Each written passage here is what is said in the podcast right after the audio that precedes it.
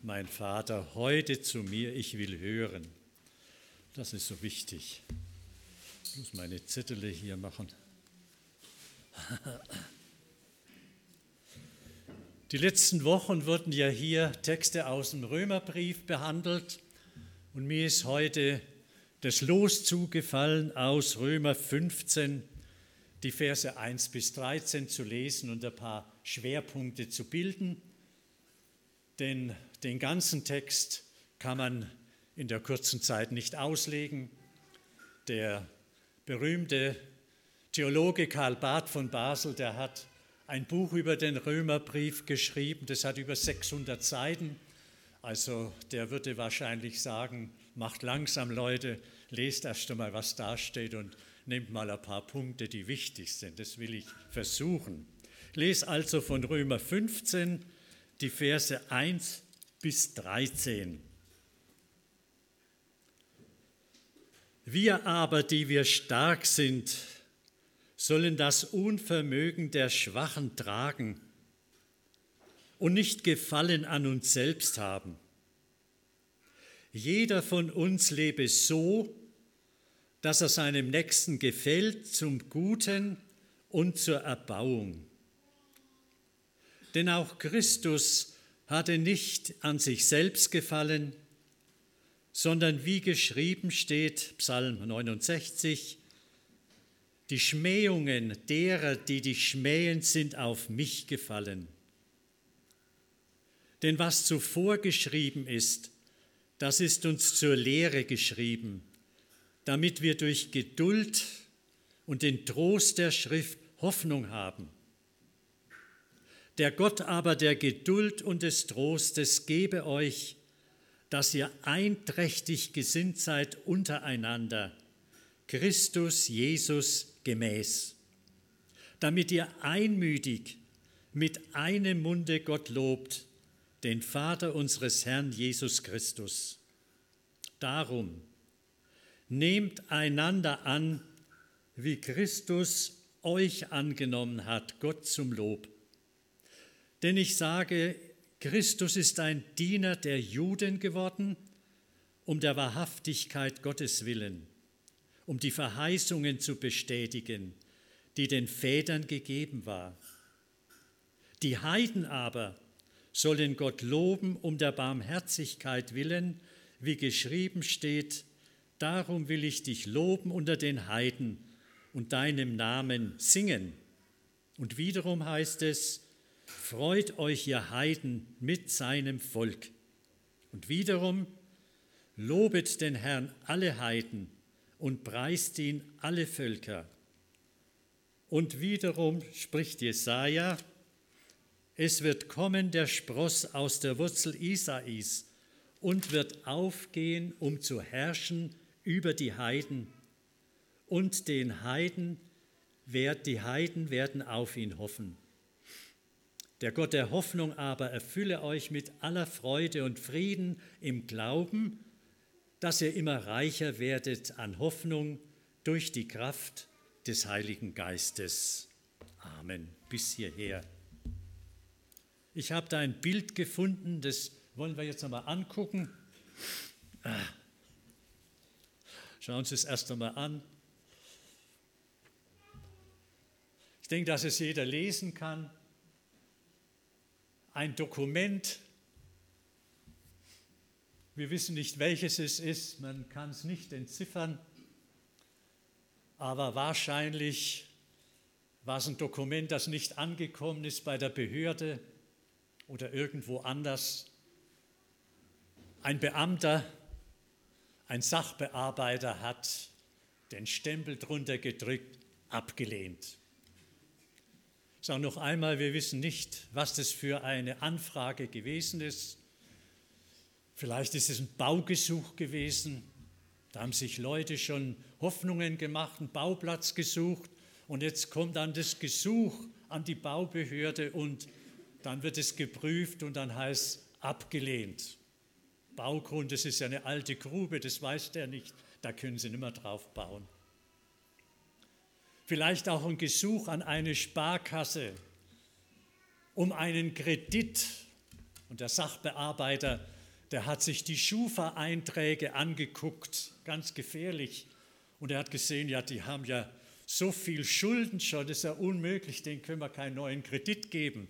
Abgelehnt. Vielleicht haben die schon geplant, was sie mit dem Geld machen dann und so weiter. Ja, und so gibt es viele, viele Möglichkeiten oder zum Beispiel auch die andere Möglichkeit, Urlaubsantrag an den Chef. Man plant den Urlaub Mallorca oder irgendwo und dann heißt es abgelehnt. Das schmerzt ein, das ärgert ein. Wenn man ein Gesuch gemacht hat und sich vorher Gedanken gemacht hat, was man machen möchte und jetzt die Bestätigung durch die Behörde, durch die Sparkasse oder durch den Chef will, heißt abgelehnt. Da ist man frustriert, würden wir sagen. Ja, aber man kann nicht nur ein Gesuch ablegen, ablehnen, man kann auch Menschen ablehnen. Da wird schon gefährlich. Man kann Menschen ablehnen, sagen, mit denen will ich nichts zu tun haben. Denen gehe ich aus dem Weg. Mit den Menschen möchte ich nicht zusammen sein. Und selber, wenn man abgelehnt wird von den anderen, das schmerzt. Jesaja sagt ein ganz, ganz schlimmes Wort auf, im Blick auf Jesus Christus. Da, wird, da sagt Jesaja, wir haben ihn für nichts geachtet. Könnt ihr euch das vorstellen? Welche Sünde das ist, wenn man Jesus für nichts achtet. Für nichts. Luft, weg damit brauchen wir nicht, interessiert uns nicht. Und auch uns tut es weh, wenn man für nichts geachtet wird, wenn man abgelehnt wird, ausgegrenzt, links liegen gelassen wird. Warum sage ich das? Leider gab und gibt es auch in, den, in der Gemeinde Jesu Menschen, die einander ablehnen, die nicht miteinander reden, nicht kommunizieren, die keine Freundschaft, keinen Kontakt miteinander haben möchten. Schon in den ersten Christengemeinden findet sich das, dass man einander nicht angenommen hat. Und der Apostel Paulus ringt ja hier in dem Römerbrief im Blick auf die Gemeinde in Rom, seid einträchtig gesünd, nehmt einander an. Gott zu Lob, wie Jesus Christus euch angenommen hat. Was war der Grund dieser Spannungen in der Gemeinde in Rom? Äh, der Martin hat ja am letzten Sonntag schon etwas anklingen lassen. Ich sage es nochmal ganz einfach und zusammenfassend. In der Gemeinde zu Rom gab es gläubige Juden, die an Jesus gläubig geworden waren, und es gab gläubige Heiden, die an Jesus gläubig. Beide waren gläubig, die Juden und die Heiden. Wir würden heute von messianischen Juden reden, die Jesus aufgenommen haben. Beide haben eine Stunde erlebt, wo Jesus ihnen zu stark geworden ist und sie gesagt haben, Herr, du sollst jetzt der König meines Lebens, der Befehlshaber, der Herrscher meines Lebens sein. Beide waren zum Glauben an Jesus gekommen, dass es ganz klar ist. Sie haben erkannt, dass Jesus der Sohn Gottes ist dass er der Erlöser der Welt und der Erlöser unseres Lebens ist und dass er der Heiland ist. Könnte man doch meinen, das ist ja alles in Butter, wunderbar. Beide glauben an Jesus, aber es gab einen Grund, weshalb die beiden Gruppen nicht klargekommen sind. Und der Apostel Paulus mahnen musste, nehmt einander an. Das möchte ich ein bisschen in den Mittelpunkt stellen. Wir müssen ja da Schwerpunkte bilden. Nehmt einander an. Was war denn der Grund? Also die Juden, die zum Glauben gekommen sind, die kannten das Alte Testament von Kindesbeinen an. Die kannten das mosaische Gesetz, wie wir so sagen, und lebten danach. Sie hielten die Speisegebote, kein unreines Fleisch und so weiter. Als wir in Israel waren, da haben wir das nicht beachtet. Meine Frau, die hat äh, was weiß ich da, Milchspeise neben Wurst und Fleisch getan und da kam gleich einer an und sagt, ja, das geht ja nicht, aber wenn wir das zweite Mal noch hinkommen, dann werden wir das beachten. Also die haben da ganz scharf geacht, darauf geachtet, bis heute auf die Speisegebote. Sie haben weiter auf die Beschneidung ihrer neugeborenen Knäblein geachtet. Sie haben weiter die Gebetszeiten eingehalten und vor allem den Sabbat den Sabbat eingehalten. Ja, und jetzt kamen die Heiden, die hatten einen ganz anderen Hintergrund. Die kamen aus dem Götzendienst, haben die Götzen angebetet. Die haben nichts nach Essen und Trinken, die haben gefressen und gesaufen, gesoffen und gehurt und, und Hass und Gewalt ausgestrahlt. Es war eine völlig andere äh, Spezies, eine, ein ganz anderer Hintergrund. Ja, und dann haben natürlich die Juden gesagt, so geht das nicht, so können wir nicht zusammenleben. Ihr müsst werden wie wir erst, ihr müsst erst Juden werden und dann Christen oder dann eben zum Glauben äh, stehen.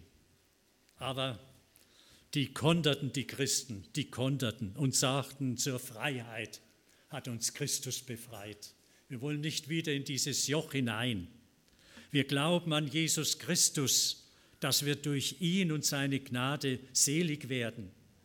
Wir stehen nur unter einem Gesetz, dem Gesetz der Liebe. Und wir halten den Sonntag, nicht den Sabbat. Denn am Sonntag, am dritten Tag, ist Jesus auferstanden und lebt. Wir feiern den Auferstandenen. Und da können wir uns vorstellen, da gab es also erhebliche Spannungen, die konnten miteinander nicht mehr so recht umgehen. Ich habe gesagt, zu allen Zeiten bis heute gibt es solche Spannungen in den christlichen Gemeinden. Sicher auch unter uns es sind so viele verschiedene Leute, junge und alte und uralte wie ich und dann noch Kinder und aus welchem Hintergrund kommen wir? Da gibt es welche, die haben von Kindesbeinen an eine christliche Erziehung genossen. Die Mutter hat gebetet mit ihnen, als sie im Bettchen gelegen sind. Und dann hat sie ihnen die Kinderbibel vorgelesen. Und dann sind sie in die Jungschar gegangen. Und im Ferienclub sind sie auch gegangen, Schülerferienclub. Und dann später in Jugendkreis und, und, und. Die sind hineingewagt, die kennen die Bibel, können mitreden, kennen Lieder, kennen Bibelverse. Ganz klar, sind die einen, die kommen aus der frommen Ecke, sage ich jetzt einmal, aber nicht abwertend. Und die anderen, die kommen aus der Welt, wie wir sagen. Vielleicht aus dem Drogensumpf oder aus dem Alkoholsumpf oder aus dem Pornosumpf, was klar weiß ich. Die haben keine Ahnung von Tuten und Blasen, denn nie eine Bibel in der Hand gehabt. Und auf einmal prallen die zusammen. Doch klar, dass die Frommen sagen, ja, also hört mal, äh, macht mal ein bisschen langsam, ihr müsst euch eure Fäkaliensprache abgewöhnen. Ihr müsst erst einmal wissen, was Gnade und Liebe und so weiter heißt, aber nicht einfach, was und so weiter heißt. Da können wir nichts mit anfangen. Die müssen also ein ganz neues Wörterbuch lernen, erst einmal. Und da gibt es Spannungen, das ist ganz klar. Aber es ist ja nicht richtig, dass es Spannungen gibt, sondern gläubige Menschen sollen auch gläubig miteinander leben. Und es ist auch möglich, nämlich wenn man Jesus Christus wirklich angenommen hat, dann nimmt man auch den anderen an. Sagt man nicht keine Gemeinschaft. Deshalb gilt allen, auch mir und uns, dieses Mahnwort des Apostels, nehmt einander an, wie Jesus Christus euch angenommen hat zum Lobe Gottes. Und da fragen wir uns einfach, wie hat Jesus denn die Menschen angenommen? Sollen wir uns annehmen, wie Jesus die Menschen angenommen hat? Wie hat er sie denn angenommen? Fangen wir doch bei den Kindern an, wie er die Kinder angenommen hat. Das wissen wir doch alle. Er hat gesagt, lasst die Kinder zu mir kommen und wehrt ihnen nicht. Kann man denn noch mehr sagen, um einen Menschen, ein Kind anzunehmen? Und dann hat er noch mehr gemacht. Er hat sie am Arm genommen und hat geherzt hat sie geherzt, das heißt äh, geknuddelt, und hat ihnen die Hand aufgelegt und sie gesegnet. In unserer letzten Gemeinde in Graben-Neudorf, eine ganz große Gemeinde, da haben wir immer zum Schulbeginn die Kinder gesegnet. Da waren ungefähr so 60, 70 Schulanfänger. Die kamen dann mit ihren Eltern, mit der Schultüte, goldig alle, standen hintereinander zum Altar, links der Vater, rechts die Mutter oder umgekehrt. Und dann kam sie vor. Und dann sagte ich, wie heißt du? Manche haben gewispert, aber ich hatte vor 30 Jahren noch ein besseres Gehör. Da konnte ich also den Namen hören. Dann habe ich den Namen genannt und die Hand aufgelegt und habe gesagt, Hans, ich segne dich im Namen des Vaters, des Sohnes, Heiligen Geistes. Und einmal ist mir passiert, nach ungefähr drei Jahren, ich habe dann auch Religionsunterricht gehalten, äh, das gehört zum Pfarrdienst, und da kam einer, der inzwischen schon in der dritten Klasse war und sagte, Pfarrer, du hast mich gesegnet. Das ist mir so nachgegangen, habe ich bis heute nicht vergessen. Das ist dem so wichtig gewesen. Pfarrer, du hast mich gesegnet. Da freue ich mich heute noch drüber, dass der Kleine damals es so aufgenommen hat. Jesus nimmt die Kinder an. Und was wäre unsere Gemeinde arm ohne Kinder? vor drei Wochen hier in diesem Saal. Oder sind es vier Wochen? Ich habe kein Zeitgedächtnis mehr. Da wurde ein Vorspannfilm gezeigt von einer Katze, die einen Lichtpunkt nachgelaufen ist. War ganz toll. Und die Katze, die ist an die Wand hoch über die Möbel und zuletzt immer im Kreis, weil das Licht, der Lichtstrahl immer an ihrem Schwanz war. Und uns gegenüber, wir saßen dort, wo meine Frau sitzt, da war der Levi auf dem Schoß von seinem Opa gesessen. Ach, das hätte er sehen sollen, wie der mitgegangen ist, dreieinhalb oder was er ist. Der, der ist richtig gefiebert und hat gelacht und gemacht. Dann dachte ich, ja, alt und jung gehören zusammen. Das, diese kindliche Freude, diese unverkrampfte Freude, die rüstet den, den ärmsten und depressivsten Menschen auf. Das brauchen wir doch die Freude der Kinder. Und Jesus sagt selber, wenn er nicht werdet wie die Kinder, dann könnt ihr nicht ins Reich Gottes kommen. Ein Kind hingestellt, schaut es euch an, das freut sich, das vertraut und so weiter. Ich darf mich aber nicht verlieren, äh, obwohl es sehr wichtig ist. Also wie hat Jesus die Menschen angenommen? Nehmt einander an, gleich wie Christus euch angenommen hat. Jesus hat die Kinder angenommen. Jesus hat die Sünder angenommen. Da war eine Ehebrecherin und nach dem mosaischen Gesetz sollte sie gesteinigt werden. Und da stand die dort und da waren die Schriftgelehrten und, und andere Leute mit den Steinen in der Hand. Und Jesus war da. Und dann sagte er, erst hat er geschrieben, das wissen wir nicht und so weiter, aber dann hat er sie angeguckt, die die Frau steinigen wollten und hat gesagt, wer von euch ohne Sünde ist, der werfe den ersten Stein. Und dann haben sich die Blicke gesenkt und die Steine aus der Hand gerollt. Und dann hat Jesus gesagt, wo sind sie denn, die dich verklagt haben? Sie sind weg, dann will ich dich auch nicht verklagen. Geh hin und sündige nicht mehr. Jesus hat die Sünder angenommen. Er hat den korrupten Zöllner Zachäus angenommen, vom Baum runter, muss in deinem Haus eingehalten. Die ganzen Geschichten kennen Sie. Ich möchte sie bloß in dem Zusammenhang, nehmt einander an, wie Jesus uns angenommen hat, wieder mal vor Augen stellen. Und Jesus hat nicht gesagt zu dem Zachäus, jetzt musst du die Hälfte den Armen geben, wenn du jemanden betrogen hast und du bist ein alter Geizhals und so weiter. Der Zachäus hat sich so gefreut, dass Jesus in sein Haus kam und ihn angenommen hat, dass er von sich aus gesagt hat, gib jetzt die Hälfte den Armen, wenn ich jemand betrogen habe, das Vierfache. Gott hat sein Gewissen geweckt, Jesus hat sein Gewissen geweckt. Annehmen wie Jesus, die Kinder, die Sünder. Und ich erinnere an den letzten Menschen, den Jesus angenommen hat, der am Kreuz neben ihm gehängt ist. und den Gottes Geist klargemacht hat, wer Jesus ist. Und er hat drei Sätze nur gesagt, ein ganz kurzes Sündenbekenntnis, wir empfangen, was unsere Sünden wert sind, wenn wir das nur so sagen würden aus dem Herzen. Und nicht sagen, wie kann Gott es so lassen? Und nein, wir empfangen, was unsere, was unsere Sünden wert sind oder unsere Taten. Und dann die Bitte, Herr, gedenke an mich, wenn du in dein Reich kommst. Und dann die Annahme Jesu. Sag dir, heute noch wirst du mit mir im Paradiese sein.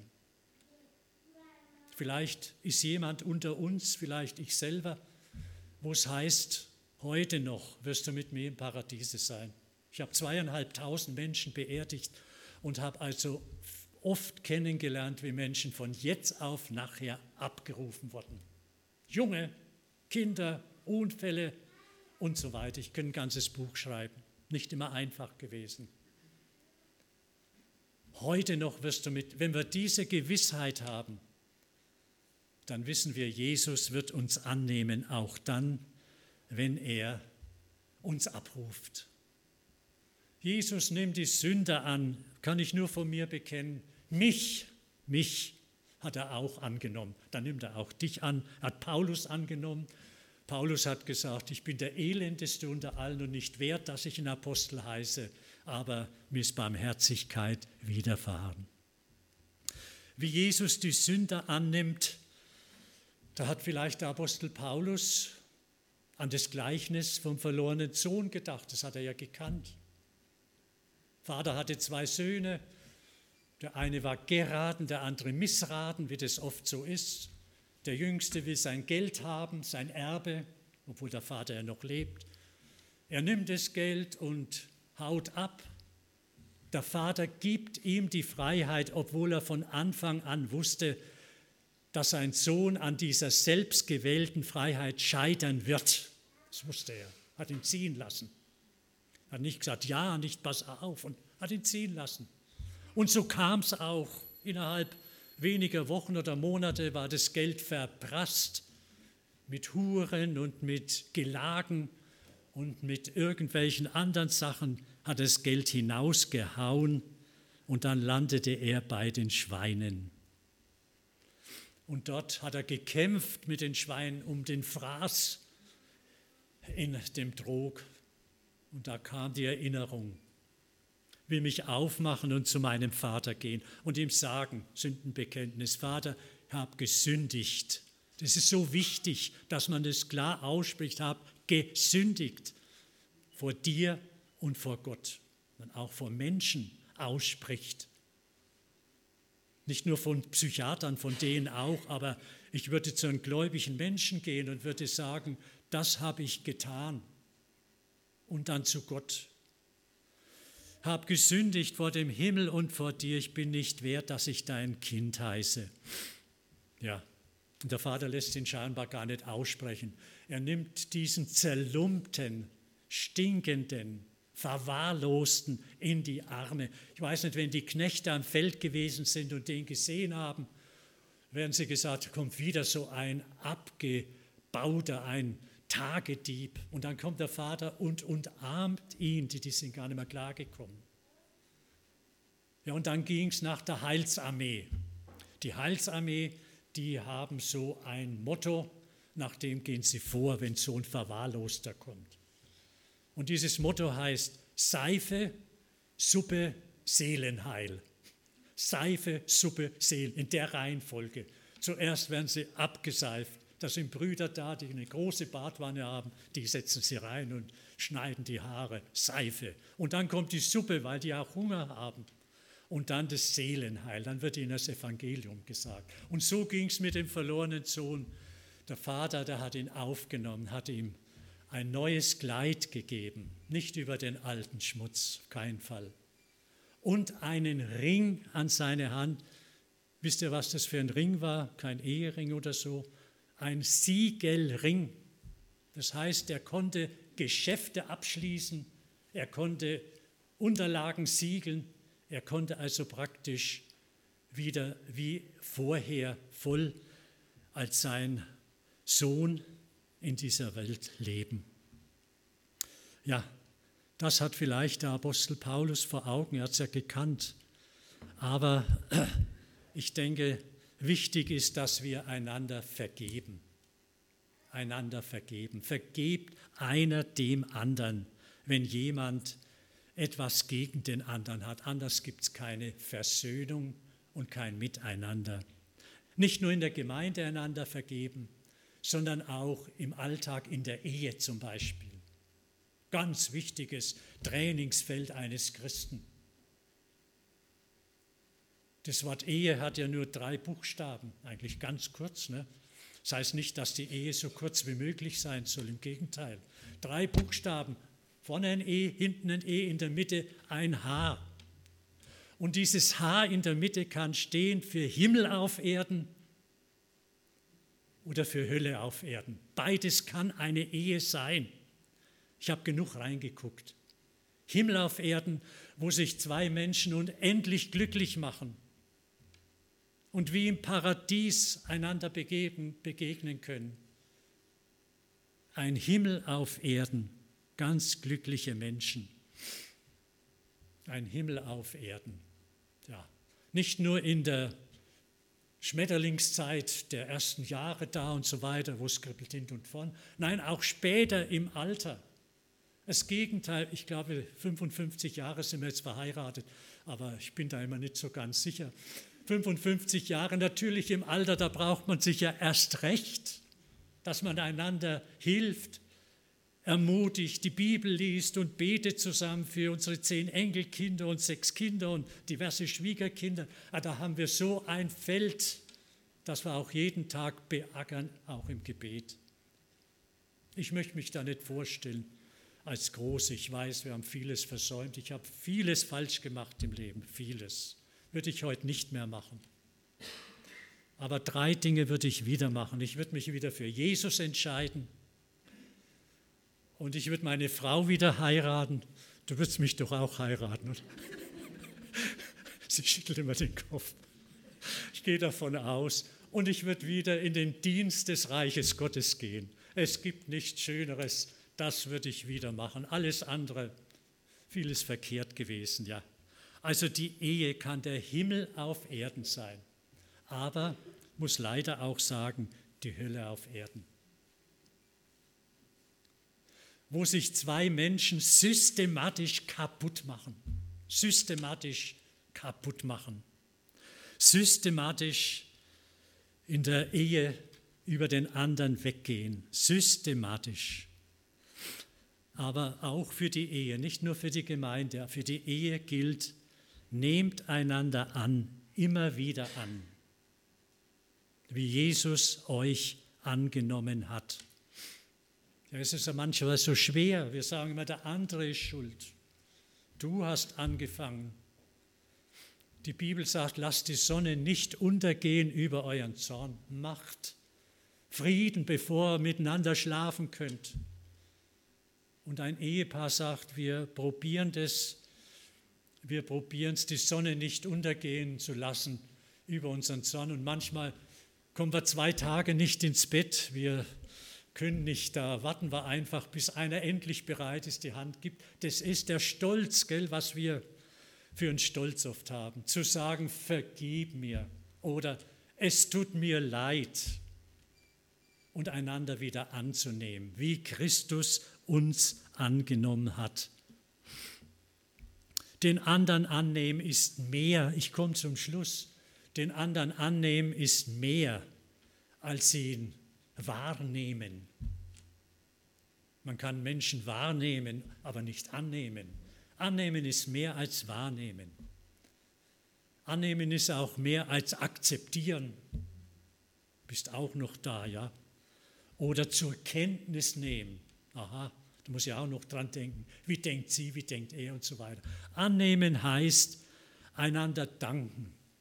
Füreinander danken, dass Gott uns als Mann und Frau zusammengeführt hat, in einer Gemeinde, in der Leben da ist, hineingestellt hat. Können wir gar nicht hoch genug und oft genug danken. Annehmen heißt Gott danken. Annehmen heißt dem Nächsten helfen, der alleine nicht klarkommt. Es ist ja immer so in einer, ich komme nochmal auf die Ehe zu sprechen, in einer guten Ehe sind immer wie bei einem Auto Motor und Bremse beieinander. Also der eine Teil, ob Mann oder Frau, das bleibt dahingestellt, könnt ihr selber beobachten, wenn er wollt. Der eine Teil ist der Motor, der sagt, jetzt müssen wir was unternehmen. So geht es nicht. Wir gehen jetzt voran. Und der andere Teil, Mann oder Frau, sagt, jetzt mal langsam, erst einmal die Kosten überschlagen. Und die passen am besten zusammen, rein menschlich, psychologisch gesehen.